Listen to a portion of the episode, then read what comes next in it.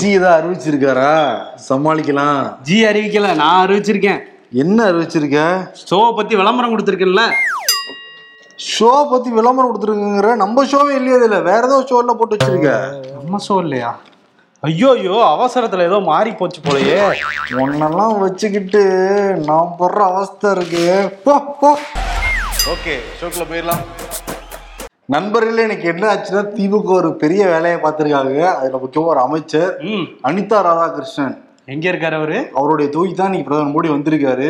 அவரோட தொகுதியில தான் வந்து இந்த குலசேகரப்பட்டினத்துல இரண்டாவது ஏவுதளம் வந்து அமைக்கிறதுக்காக அடிக்கல் நாட்டத்துக்காக வந்திருந்தாரு பிரதமர் மோடி. நம்ம தொகுதிக்கு எவ்வளவு பெரிய பெருமை அல்லவான்னு சொல்லிட்டு ஒரு விளம்பரம் கொடுத்திருக்காரு. அந்த விளம்பரத்துல இந்திய ராக்கெட் எதுவுமே கிடையாது.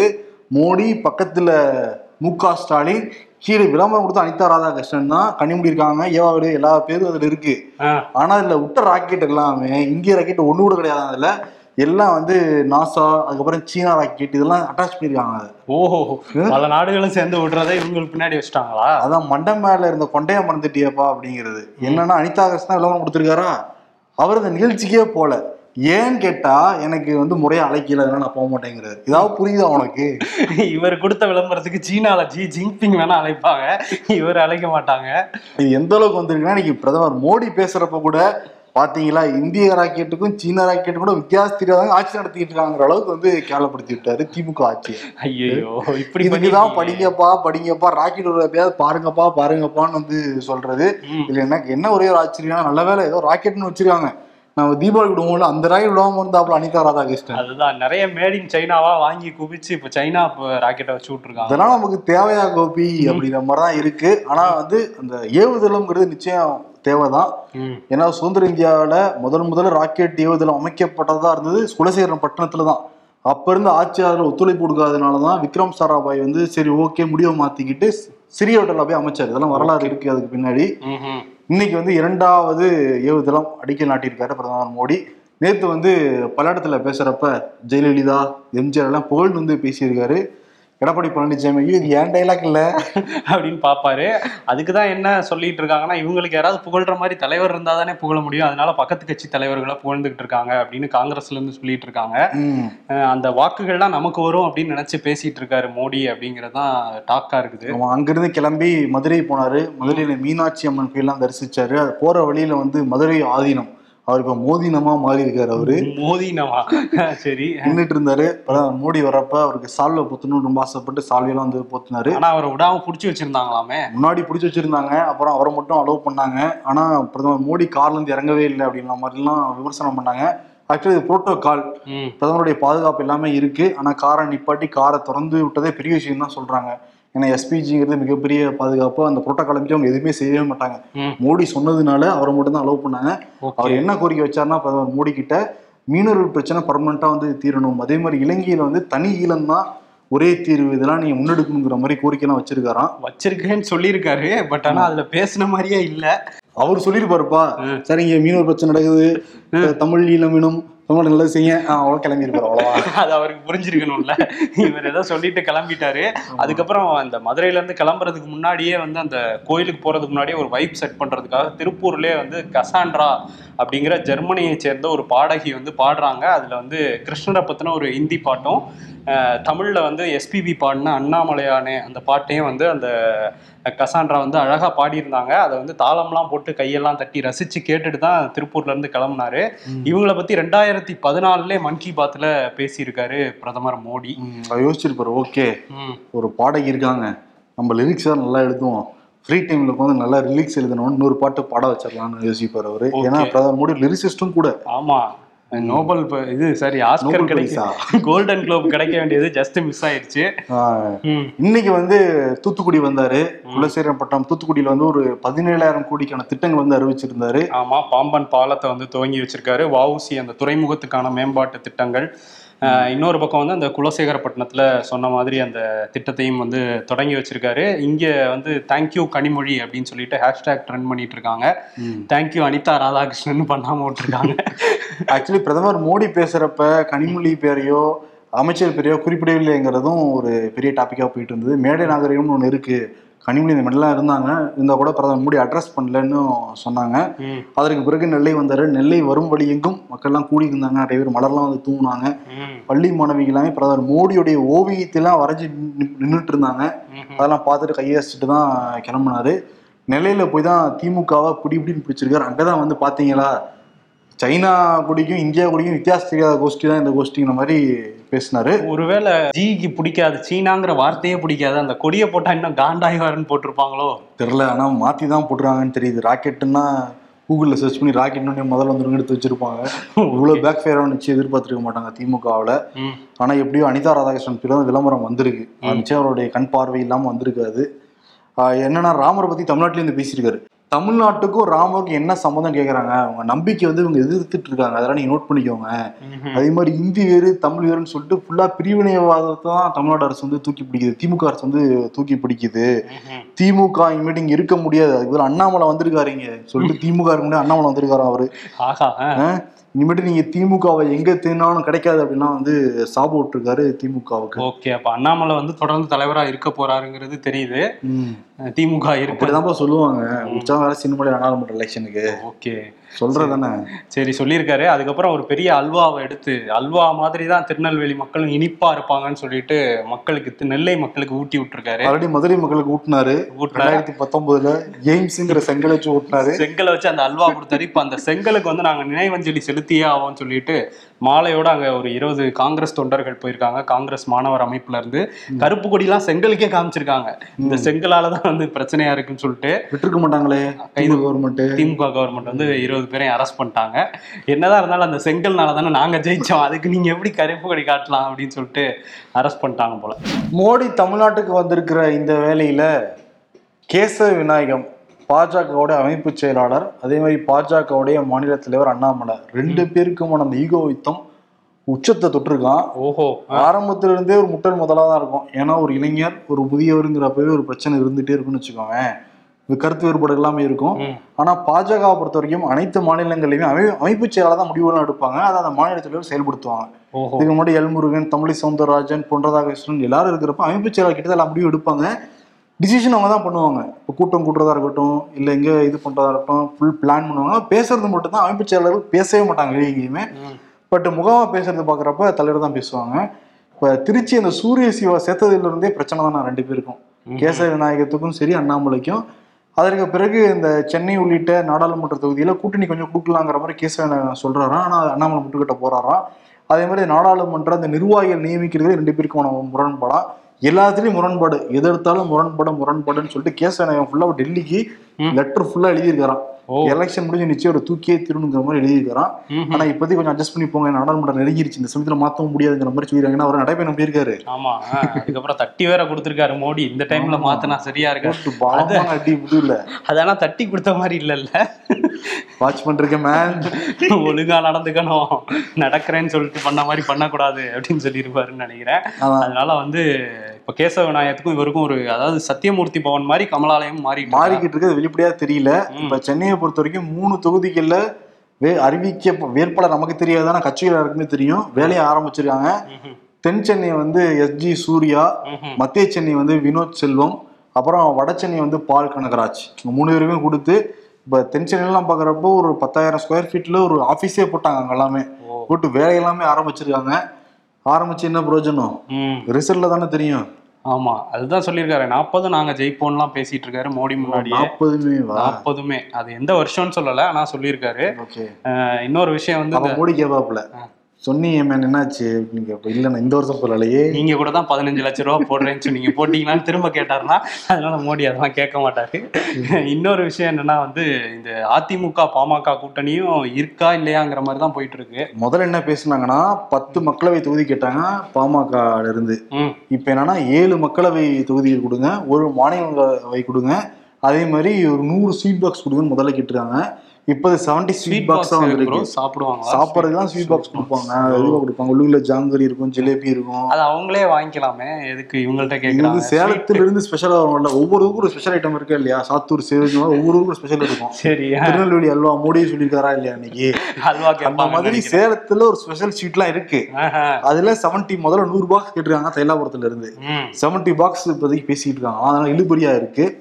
அதே மாதிரி தேமுதிகல இருந்து அஞ்சு தொகுதிகள் பிளஸ் ஒரு மாநிலங்களவை கேக்குறாங்க. அவங்க எவ்வளவு ஸ்வீட் பாக்ஸ் கேட்பாங்க? அவங்க வந்து ஃபிஃப்டி கேக்குறாங்களா ஃபிஃப்டி சீட் பாக்ஸ் கேக்குறாங்களா ஃபிஃப்டி சி ஸ்வீட் பாக்ஸா ஃபிஃப்டி ஸ்வீட் பாக்ஸ் சரி. சி இல்ல ப்ரோ எல்லாம் சொல்லி கோத்துட்டு போயிடறாங்க அடி வாங்க. ஸ்வீட்னு சொல்ல வந்து அது சீன்னு சொல்லிருச்சு. ஏதோ வாய் வளருது ப்ரோ ஆனா தேமுதிக மனசாட்சி இருக்காளேன்னு தெரியல. தெரியல. ஒரு எம்எல்ஏ கூட கிடையாது.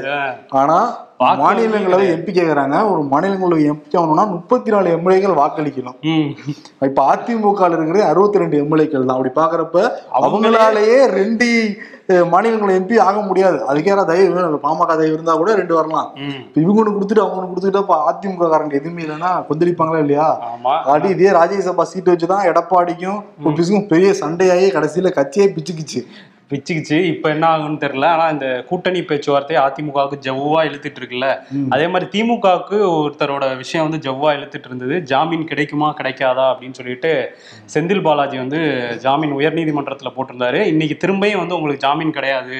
இந்த மனுவுல ஜாமீன் கொடுக்கறதுக்கான தகுதியே இல்லைன்னு சொல்லி தள்ளுபடி பண்ணிட்டாங்க பாவம். அசோக்குமார் எங்கேன்னு தெரிஞ்சா மட்டும்தான் ஜாமீன் கிடைக்க வாய்ப்பு இருக்கு. இன்னைக்கு எடப்பாடி பழனிசாமி நிர்வாகிகள்லாம் கூப்பிட்டு பேசியிருக்காரு.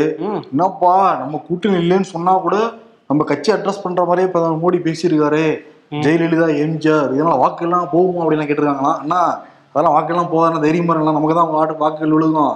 மக்கள்லாம் பார்த்தானே இருப்பாங்க. மாதிரி சமாதானப்படுத்திருக்காங்க எடப்பாடி பழனிசாமி சில நிர்வாகிகள். ஆமா நீங்க தானே எம்ஜிஆர் வாழும் எம்ஜிஆர் அப்படின்னு சொன்னோன்னா அவர் நம்பியிருப்பாரு. கெட்ட பேரை போட்டு விட்டுருக்காங்க. அதனால வந்து நம்பிக்கையோட இருப்பாரு. தென்காசி எஸ் வளைவு புளியரை கிராமம். அந்த கிராமத்தில் இருபத்தஞ்சாம் தேதி இரவு ஒரு லாரி பாலத்தில் போயிட்டு இருந்திருக்கப்ப விபத்துக்குள்ளாகி ரயில்வே ட்ராக்ல விழுந்திருக்கு. அதை பார்த்த சண்முகையா வடக்குத்தியால் இந்த தம்பதி என்ன பண்ணிருக்காங்கன்னா அந்த அடிக்கடி ரயில் வந்துட்டு இருக்கும். இரவு நேரத்தில் ரயில் வரும். இப்போ வந்து திருவிழாங்கிறதுனால சிறப்பு நேரம் விட்டுருக்காங்க. ரயில் வந்து லாரியில் முதிச்சுன்னா இன்னும் பெரிய விபத்து ஆயிடுமே நிறையா அசம்பாவிதம் ஏற்படுமேன்னு சுதாரித்த தம்பதி கையில் ஒரு ரெட் கலர் நைட்டி எடுத்துக்கிட்டாங்க. ரெண்டு டார்ச்சை கையில் எடுத்துருக்காங்க. ரெண்டு பேரும் ரயில் வர திசை நோக்கி வேகமாக ஓடிருக்காங்க. அதை பார்த்த பைலட் வந்து ஏதோ பதறி போய் நிப்பாட்டிருக்காரு நிப்பாட்டோன்னே அவங்க சொல்ல அப்புறம் தான் இன்ஃபர்மேஷன் கொடுத்து எல்லாரும் சேர்ந்து ரயிலை நகர்த்திட்டு அப்புறம் ரயிலை எடுத்துட்டு போயிருக்காங்க. லாரியை நகர்த்திட்டு எடுத்துட்டு போயிருக்காங்க. ஆமா. இன்கேஸ் மட்டும் அவங்க சொல்லாம விட்டுருந்தாங்கன்னா ஒரு பெரிய அசம்பாவிதமே ஏற்பட்டுக்கும் அந்த பகுதியில. அதனால அவங்க மனமார்ந்த பாராட்டை தெரிவிச்சுக்கலாம். சண்முகையா வடக்குத்தியார் அந்த தம்பதிக்கு. இப்ப என்ன முதலமைச்சரும் அவங்கள நேர்ல கூப்பிட்டு பாராட்டி பொது நிவாரண நிதியிலிருந்து அஞ்சு லட்ச ரூபா பணமும் கொடுத்து பாராட்டியிருக்காரு. ஓகே. இங்க வந்து ஒரு விபத்து வந்து தடுக்கப்பட்டிருக்கு. இன்னொரு பகுதியில் தமிழ்நாட்டிலே வந்து விபத்து அடிக்கடி நடந்துட்டு இருக்கு தொப்பூர் கணவாய் அப்படிங்கிற அந்த பகுதி. தர்மபுரி பெங்களூரை இணைக்கிற அந்த நெடுஞ்சாலையில அந்த இடத்துல ஒரு நானூறு மீட்டர் தான் அந்த இடம். அந்த தொப்பூர் கணவாய்ங்கிறது. அதுல அடிக்கடி விபத்து நகழ் நிகழ்ந்துட்டு இருக்கு போன மாசம் கூட தொடர்ச்சியா அடுத்தடுத்து வண்டிகள் லாரிலாம் இடிச்சதுனால நாலு பேர் வந்து உயிரிழந்தாங்க. இப்போ இன்னைக்கு காலையிலையும் ஒரு பெரிய விபத்து ஒரு லாரியால் தான் நடந்திருக்கு. அடுத்தடுத்து வாகனங்கள். அந்த இடத்துல பாதை சரியில்லாமல் இருக்கிறதுனால தான் அடிக்கடி விபத்து வந்து நடந்துட்டு இருக்குன்னு அந்த பகுதி மக்கள் சொல்கிறாங்க கடந்த ஒன்பது ஆண்டுகளில் ஆயிரத்துக்கும் அதிகமான விபத்துகள் வந்து நடந்திருக்கு. பல உயிர்கள் போயிருக்கு. இது மத்திய நெடுஞ்சாலைத்துறையும் இதை கவனத்தில் எடுத்துக்கிட்டு அந்த இடத்துல சரி செய்யணும். இங்கே மாநில அரசும் அழுத்தம் கொடுக்கணும் அதுக்கு. அதே மாதிரி இன்னொரு விஷயம் காரைக்குடியில் ஒரு புத்தக வெளியீட்டு விழா நடந்தது பழக்கருப்பையோட நூல் வெளியீட்டு விழா. அதில் வந்து நடிகர் சிவகுமார் வந்து ஒரு சால்வையை ஒருத்தர் அணிய வராரு. அதை வாங்கி தூக்கி எறிகிற வீடியோ வந்து மிகப்பெரிய வைரல் ஆச்சு. அவருக்கு ஏற்கனவே அந்த செல்ஃபி எடுக்கும்போது கேமராவை வந்து தட்டி விட்டாரு அப்படிங்கிறதே பெரிய ஒரு சர்ச்சையாச்சு. இப்போ திரும்ப இந்த சர்ச்சையில் மாட்டிக்கிட்டதுக்கப்புறம் அதை பற்றி ஒரு விளக்கமே அவர் கொடுத்துருக்காரு. அவர் என்னோட நண்பர் கரீம் தான். அவர் அவர் வந்து எனக்கு சால்வை அணிகிறது பிடிக்காது அப்படின்னு தெரிஞ்சே அவர் எடுத்துகிட்டு வந்த கோவத்துல தான் நான் அப்படி பண்ணிட்டேன். அவரும் அதை எடுத்துட்டு வந்திருக்க கூடாது. நானும் இப்படி பண்ணியிருக்க கூடாது அப்படின்னு சொல்லி வருத்தம் கல்யாணம் பண்ணி வச்சதே நான் தான் கரீமுக்கு. அவன் ரெண்டு பேரும் ரொம்ப வருஷம் நண்பர்கள்னு வந்து தெரியுது. ஓகே அவங்க பெரியவங்க. இருந்தாலும் கவனமா இருந்திருக்கலாம் பொது வெளியில. இங்க எப்படி? முன்னாள் இலாக்கா இல்லாத அமைச்சர். செந்தில் பாலாஜிக்கு ஜாமீன் மறுக்கப்பட்டுக்கிட்டே இருக்கோ அதே மாதிரி ஒருத்தருக்கு சம்மன் அனுப்பப்பட்டுக்கிட்டே இருக்கு. அவர் யாருன்னா அரவிந்த் கெஜ்ரிவால். எட்டாவது முறையாக இடி அவருக்கு சமம் அனுப்பியிருக்காங்க. இந்த முறையாவது அவர் ராஜராவா இல்லையா? நேஷன் மார்ச் நோ கண்டிப்பா ஆக மாட்டாரு. அவர் தான் ஏழு தடவைக்கு வரல இப்போ வந்துட்டு வரான்னு ஆமா அதே மாதிரி இங்க கேரளாவுல இடது ஜனநாயக முன்னணி கூட்டணி கட்சிகளுடைய வேட்பாளர் கூட அறிவிச்சிருக்காங்க. தொகுதி உடன்பாடு ஏற்படுத்தி மார்க்சிஸ்ட் பதினஞ்சு தொகுதி இந்திய கம்யூனிஸ்ட் நாலு தொகுதி கேரள காங்கிரஸ்க்கு ஒரு தொகுதி. மொத்தம் இருக்குது இருபது தொகுதி. இருபது தொகுதியும் தொகுதி வாரியா எல்லாருக்கும் பிரிச்சு கொடுத்து வேட்பாளர் அறிவிச்சிருக்காங்க. ஓகே. அப்ப ராகுல் காந்தி எங்க போட்டியிட போறார்? அவரு காங்கிரஸ் வந்து இருபது தொகுதியும் அவங்க தனியா போட்டிடுவாங்கன்னு நினைக்கிறேன். அப்புறம் என்னப்பா இந்தியா கூட்டணி? அது வந்து பாஜக வெற்றி வாய்ப்பே இல்லாத இடத்துல தனித்தனியா போட்டிட்டாலும் அவங்க ஜெயிக்க போறது இல்லைல்ல ஜெயிச்சதுக்கு அப்புறம் ஒண்ணு சேர்ந்துக்கலாம்னு பாக்குறாங்க. அப்படிதானே பஞ்சாப்லயும் போட்டியிட போறாங்க. ம். சோ அந்த மாதிரி பிளான் பண்ணிருக்காங்க போல. நீங்க ஜெயிச்சாலும் சரி நான் ஜெயிச்சாலும் சரி. ஆக மொத்தத்துல பாஜக நாசமா போனா சரிங்கிற மைண்ட் செட்ல தான் இருக்காங்க. வந்து அந்த குடும்பம் நாசமா போனா சரி. அப்படிங்கிற லவ் பண்ண நான் லவ் பண்ண என்னங்கிற மூட்ல இருக்காங்க. இருக்காங்க. இன்னொரு விஷயம் வந்து பாஜக வந்து ஷாக் கொடுத்துருக்காங்க எதிர்க்கட்சிகளுக்கு. குறிப்பா காங்கிரஸ்க்கு ஹிமாச்சல்ல என்னன்னா காங்கிரஸ் வந்து ராஜ்யசபா தேர்தல் நடந்தது இல்ல அவங்க ஒரு வேட்பாளரை அறிவிச்சிருக்காங்க. அந்த வேட்பாளரை அறிவிச்சவங்க நம்ம தான் ஜெயிக்க போறோம். நம்ம தானே ஆளுங்கட்சி நம்ம கிட்ட நாற்பது எம்எல்ஏக்கள் இருக்காங்களே அப்படின்னு யோசிச்சுட்டு இருக்கும் போதே பார்த்தா ஆறு பேர் மாத்தி வாக்க குத்தி விட்டுருக்காங்க. பிஜேபிக்கு குத்தி அவங்க பிஜேபி வந்து அட்வான்டேஜா போயிடுச்சு. கட்டப்பா. யார் அது அப்படின்னு சொல்லிட்டு அவங்க பார்த்துருக்காங்க. இப்போ என்ன இதனால என்ன ஆயிருக்குன்னா ஆறு பேர் வந்து காங்கிரஸ் பக்கத்துலேருந்து பாஜகவுக்கு தாவிடுவாங்க அப்படிங்கிற மாதிரி செய்திகள் வர அங்கே வந்து சட்டமன்றம் வேற நடந்துட்டு இருந்தது. சட்டமன்றத்தில் காங்கிரஸ் வந்து பாஜக வந்து கோஷம் போட ஆரம்பிச்சிட்டாங்க. உங்கள்கிட்ட ஒரு ராஜ்யசபா சீட் ஜெயிக்கிற அளவு கூட பெரும்பான்மை இல்லை. நீங்கள் ஆட்சியில் இருக்கிறதுக்கே தகுதி இல்லைன்னு கோஷம் போட பதினஞ்சு பிஜேபி எம்எல்ஏக்களை சஸ்பெண்ட் பண்ணிட்டாங்க. நீங்க எங்களை பண்ணீங்களா நாடாளுமன்றத்துலங்கிற மாதிரி அங்க பண்ணியிருக்காங்க. இப்போ வந்து பிஜேபியில இருந்து ஆளுநரை போய் பார்த்து இவங்களுக்கு வந்து பெரும்பான்மையே இல்லை சும்மா எங்களை சஸ்பெண்ட் பண்ணிட்டு இருக்காங்க நீங்க நம்பிக்கை வாக்கெடுப்புலாம் நடத்தணுங்கிற மாதிரி சொல்லியிருக்காங்க. ஒரு அமைச்சர் மாநில அமைச்சருமே ராஜினாமா பண்ணியிருக்காரு விக்ரமாதித்ய சிங் அப்படிங்கிறவர். அவர் என்ன சொல்லிடுறாருன்னா சுக்விந்தர் சிங் சுக்கு அவர் தான் சிஎம்மா இருக்காரு.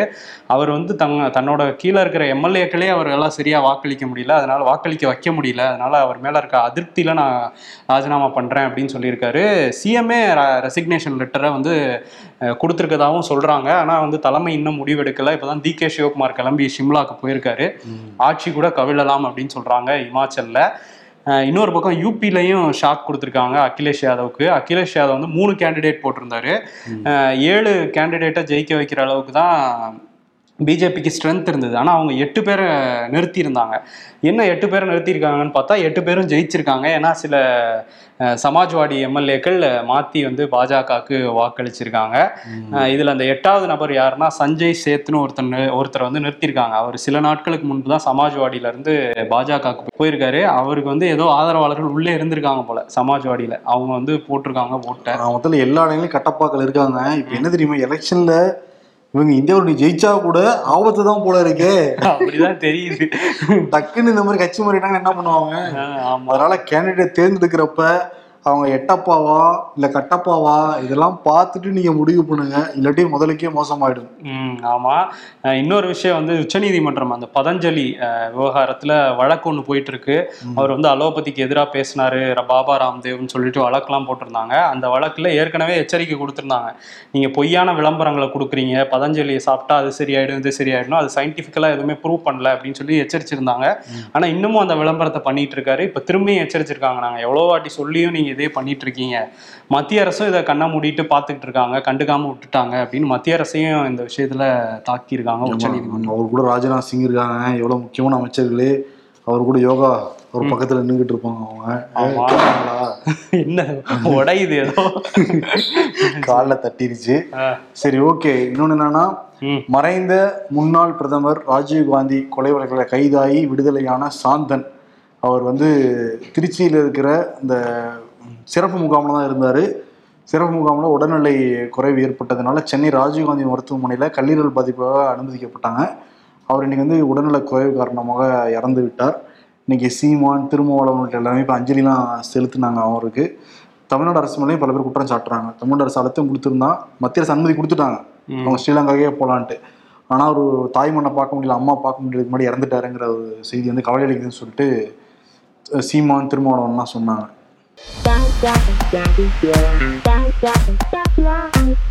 எங்க கிளம்பிட்டீங்க? நம்ம ஊர்ல வெயில் தாங்க முடியல தம்பி. அதுதான் ஒரு வாரம் ஊட்டி கொடைக்கானல் போய் கூலா இருந்து இருக்க போறேன். திரும்பவும் இதே ஊருக்கு தானே வருவீங்க? அப்ப ஐயோ அதை மறந்துட்டேனே. போன மாசம் ஆயிரத்தி அறுநூறுவாய்க்கு எடுத்த அரிசி சிப்பம் இப்ப என்னடான்னா ஆயிரத்தி எட்நூத்தம்பது ரூபா. நீங்களாவது ஐந்தரை மணிக்காவது வந்து கட்சியில சேர்ந்துருங்கன்னு கூப்பிடுறாங்க தம்பி. அந்நியன் படத்துல ஒரு பாட்டி நிப்பாங்கல்ல. எல்லாவற்றையுமே அவசர வழக்கா எடுத்து தீர்ப்பு வழங்குகிறது சமூக வலைதளம். அரசியல்ல இதெல்லாம் சாதாரணமாப்பா. இன்னைக்கு விருது எடப்பாடி பழனிசாமிக்கு தான். ஏன்னா கொடுத்துருக்கலாம் பட் இதோட வெயிட்டான மேட்டரு இதுதானே. கட்சி தலைவர்களே மூடி வந்து எடுத்திருக்காரு. ஏன்னா அதை வச்சு தான் வண்டி ஓட்டிட்டு இருக்காங்க அதிமுக. நாங்கள் வந்து ஜெயலலிதா ஆட்சியை கொடுப்போம் எம்ஜிஆர் ஆட்சியை கொடுப்போம்லாம் பேசுறாங்கல்ல. அதனால அதுக்கே பங்கம் வந்தோடனே பதறி இருக்கிற எடப்பாடி. கூப்பிட்டு கூப்பிட்டு கேட்டிருக்காரு. என்னப்பா இதனால நமக்கு ஒன்றும் பாதிப்பு வந்துடாதே. மக்கள் வாக்களிச்சிருவாங்கலாம் வந்து பதறி இருக்காரு. அதனால அவருடைய ரியாக்ஷனை வச்சு தான் நம்ம வந்து இன்னைக்கு விருது கொடுக்க போகிறோம் அது என்னங்கிறத நம்ம வாட்ஸ்அப் சேனலாக நம்ம நேரிட்டே வந்து ஆப்ஷன்லாம் கொடுத்து நீங்களே செலக்ட் பண்ணுங்கன்னு சொல்லியிருந்தோம். முதல் ஆப்ஷன் மெர்சல் ஆயிட்டேன். ரெண்டாவது நான் அப்படியே ஷாக் ஆயிட்டேன். மூணாவது இது என் வசனமாச்சே. ம். நாலாவது சேலம் பாய்ஸ் அந்த மஞ்சுமல் பாய்ஸ்னு ஒரு படம் பயர் ஹிட் அதனால சேலம் பாய்ஸ்னு கொடுத்துருந்தோம். அதனால நிறைய பேர் செலக்ட் பண்ணது என்னன்னா இது என் வசனமாச்சே. வசனம். சரி ஓகே அதனால- ஷாக் ஆயிருக்காரா? எடப்பாடி. ஆமா. அதனால இது என் வசனமாச்சேங்கிற விருதை எடப்பாடி பழனிசாமிக்கு வந்து கொடுத்துட்டு விடைபெறலாம். அண்ணே! நான் நவர மாட்டேன். சொல்லி இன்னும் ஏன் அப்படி பதறி ஓடி வர? ஜி இதை ஆரம்பிச்சிருக்காரா? கரெக்டா வருது ஏன் இப்படி பதறி ஓடியார ஏன் பதறி ஓடியார